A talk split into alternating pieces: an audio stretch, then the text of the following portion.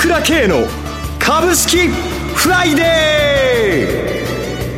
ー。この番組はアセットマネジメント朝倉の提供でお送りします。皆さんおはようございます。進行役の浜田節子です。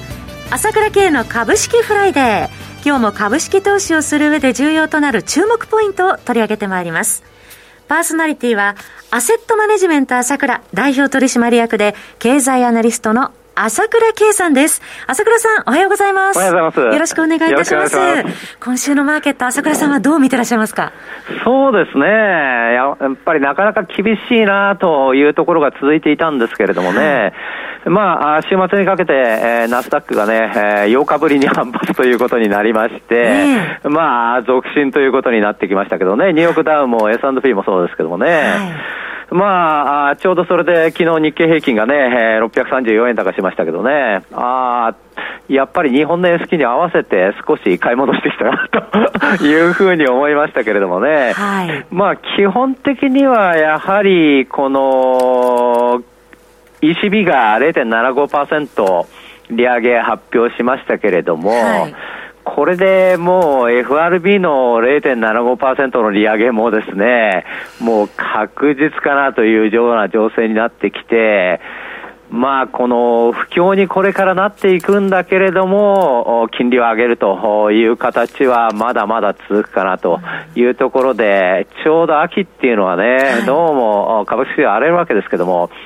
どうしてもやっぱりそういった厳しい局面っていうのは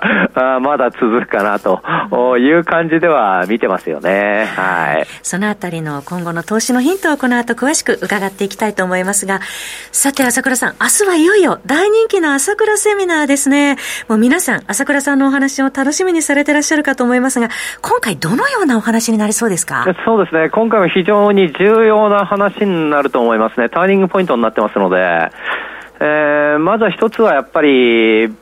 まあ、今ちょっと話しましたけど、はい、まあ、アメリカの金融政策と相まって、ちょっと米国株上がれないので、えー、えー、あのちょっと米国株、長期低迷になるということで、これははっきり、えー、お話ししようと思います、はい、まあ、場合によっては世界中でちょっと問題が起こる可能性があるんですけれども、うん、まあ、そのアメリカの金融政策との長期低迷の話ですね、はい、アメリカ株の。それとともにもう一つの話をしなければならないこと、これも重要ですけれども、えー、日本がデフレからインフレに行くということですね。これはもう画期的なことなんですね。えー30年日本は本格的なデフレだったんですけれども、いよいよインフレに入るということの中で、様々なことの変化が起きてきますから、まあ、日本株は米国株と違うよということと、もう一つは、やっぱり今、その流れもあって円安になってきてますので、はい、まあ、円安の行方、日本株の行方ということと、根本的な変化が日本で起きてくるということをですね、じっくり話したいと思います。一つ確実なことがありまして、はい、現金だけ持ってる人はどうしようもないよということですね。株から投資へというところですね。はい、外部環境、そして日本株の変化の兆し、為替の動向などたっぷりですね。それからもう一つはやっぱり日銀の動向も話しとかなければなりませんよね。はい、それと関連して。イールドカンプコントロールがまあ続けられるのかどうかということも相まって、この政策っていうのは過去アメリカもやったことがあるわけですけれども、まあどういうふうにソフトランディングさせたのかということも含めて、えー、日銀の政策の流れを考えて、えー、今後のですね、えー、日本のインフレというものをさらに、えー、詳しく説明していきたいと思いますね。はい、内容盛りだくさんですね。そうですね。それから、あこういう局面になりましたので、もちろん会社、あ会社紹介というのも、あの、まあ重要なんですけれども、はい、当社の銘柄マスター、まあ、カバングラップリ圧勝した、あ圧勝しましたけど、長谷川真一、それから西野忠と、それからやっぱり景気の方がこんな感じになっているので、今回はバイオアナリストの江口の方も参加させてですね、はい、えー、会社紹介というものをやっていきたいと思っています。朝倉さんはじめ、長谷川さん、西野さん、そして江口さんご登場ということですね。はい。はい。ぜひ、皆さん、お申し込みまだの方は、お早めにお申し込みください。9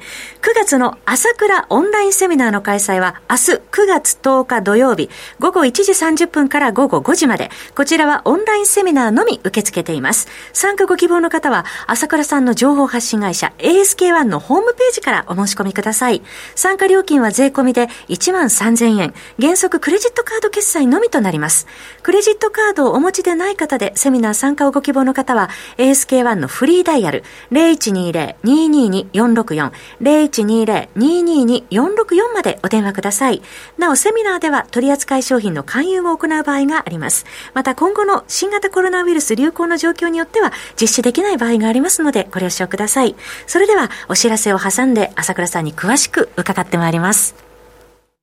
鋭い分析力で注目、経済予測のプロ、朝倉慶。日々のマーケット情勢や株式情報、個別銘柄の解説を朝倉本人とスタッフが平日16時、メールで約10分の動画を無料で配信中。株の判断に迷ったら朝倉慶。詳しくはアセットマネジメント朝倉のウェブサイトへ。本日の市況解説無料メールマガジンにご登録ください。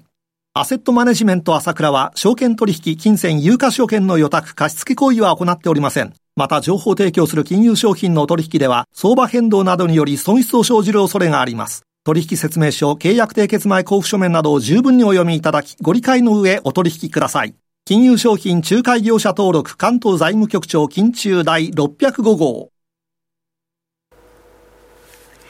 さて、ここからは外部環境、国内株の見通しについて伺っていきたいと思いますが、改めまして、昨日ですが、ECB が、えー、理事会で主要政策金利プラス0.5%からプラス1.25%に引き上げる0.75%の大幅利上げを決定。また、アメリカ FRB のパウエル議長が会合で我々はインフレ抑制に強くコミットし、達成するまではこれを続けていくということを強調して、金融引き締めによる景気後退が改めて意識されたという格好ですね、朝倉さん。そうですね、やっぱりこの流れは当分変わりませんよね。やっぱり ECB っていうか、ユーロ圏なんかはもう、ロシアからね、このガスを止められて、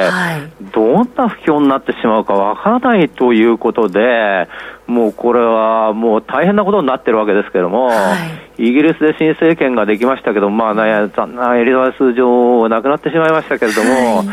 やはりこのなんか変化点っていうのを感じますよね。ものすごく世の中が変化していく中で、やっぱりこういうことが起きてきてるわけなんですけれども、はい、まあ、イギリスの方も25兆円近いお金を投入するって言ってるし、えー、まあ、ECB も今回その声明文の中では、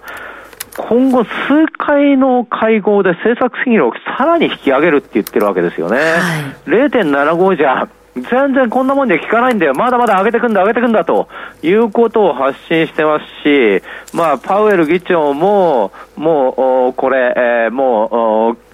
金利の、金利を上げていくということと、その金利を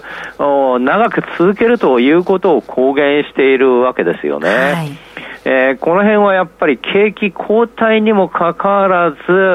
まあ、利上げ、えー、姿勢というか、インフレ退治の姿勢は変わらずということを見せているわけで、これはやっぱりどうしてもアゲンストですよね、株式市場に関してはね。えー、えー、ただ、もう一方で、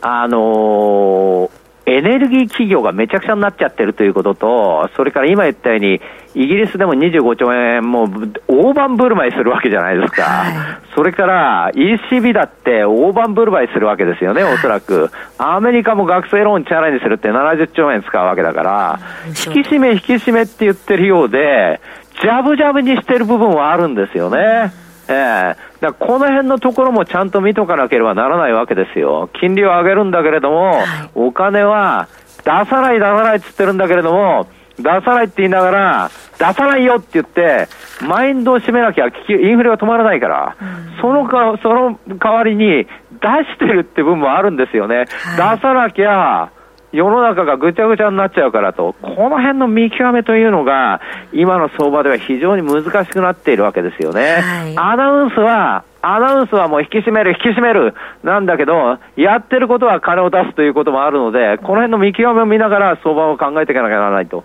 いう部分はあると思いますよね。はい。はい、まあ、それを見極める一つの材料として、まあ、金利の動向ですとか、為替の動きですとか、そういうところも見ておく必要もありますよね。ねはい。はい。えー、そういった中で外部環境の中、えー、今日はメジャー S q を迎える日本株ですけれども、9月相場どうご覧になっていらっしゃいますでしょうか？そうですね。やはり日本相場は悪くないと思います。ええあの、私、先々週のお話ししましたけども、まあ、ヘッジファンドを上げたがってるんだよ、日本株はということをお話ししました。ところがやっぱり、パウエル議長の強烈な発言があってからですね、世界の相場がこのように崩れたわけですよ。崩れたんだけども、やっぱり日本の S q に向けては、帳尻合わせなきゃなんないからっていうんで、売りの手を緩めてましたね。だから2日高くなりましたよね。昨日も日経平均が634円高しましたよね。日本株に対する姿勢はちょっと違うっていうことと、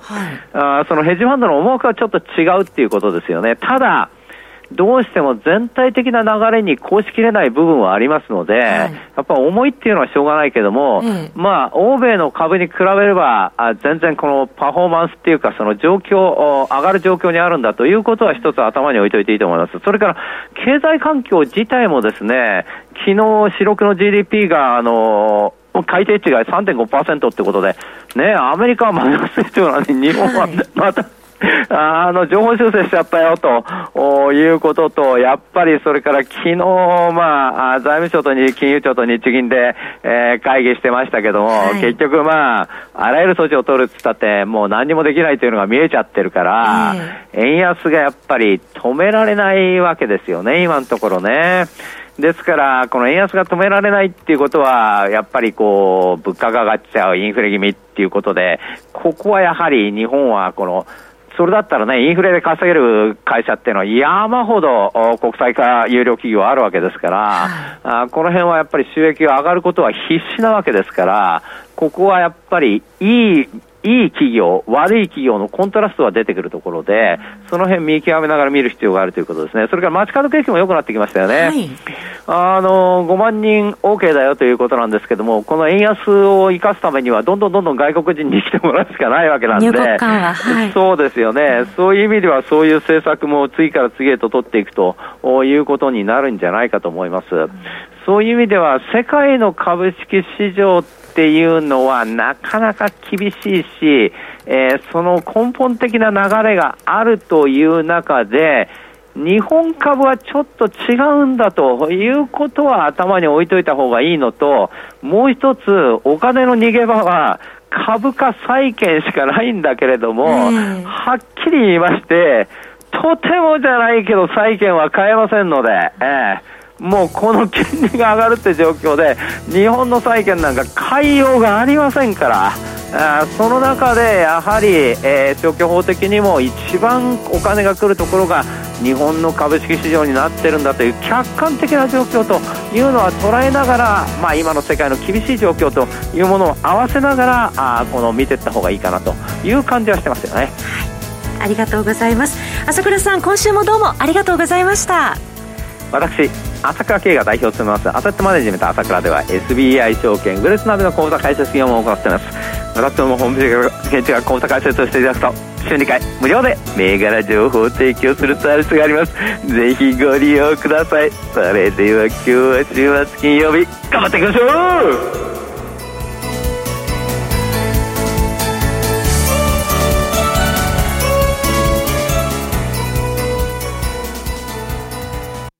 この番組はアセットマネジメント朝倉の提供でお送りしました。最終的な投資判断は皆様ご自身でなさってください。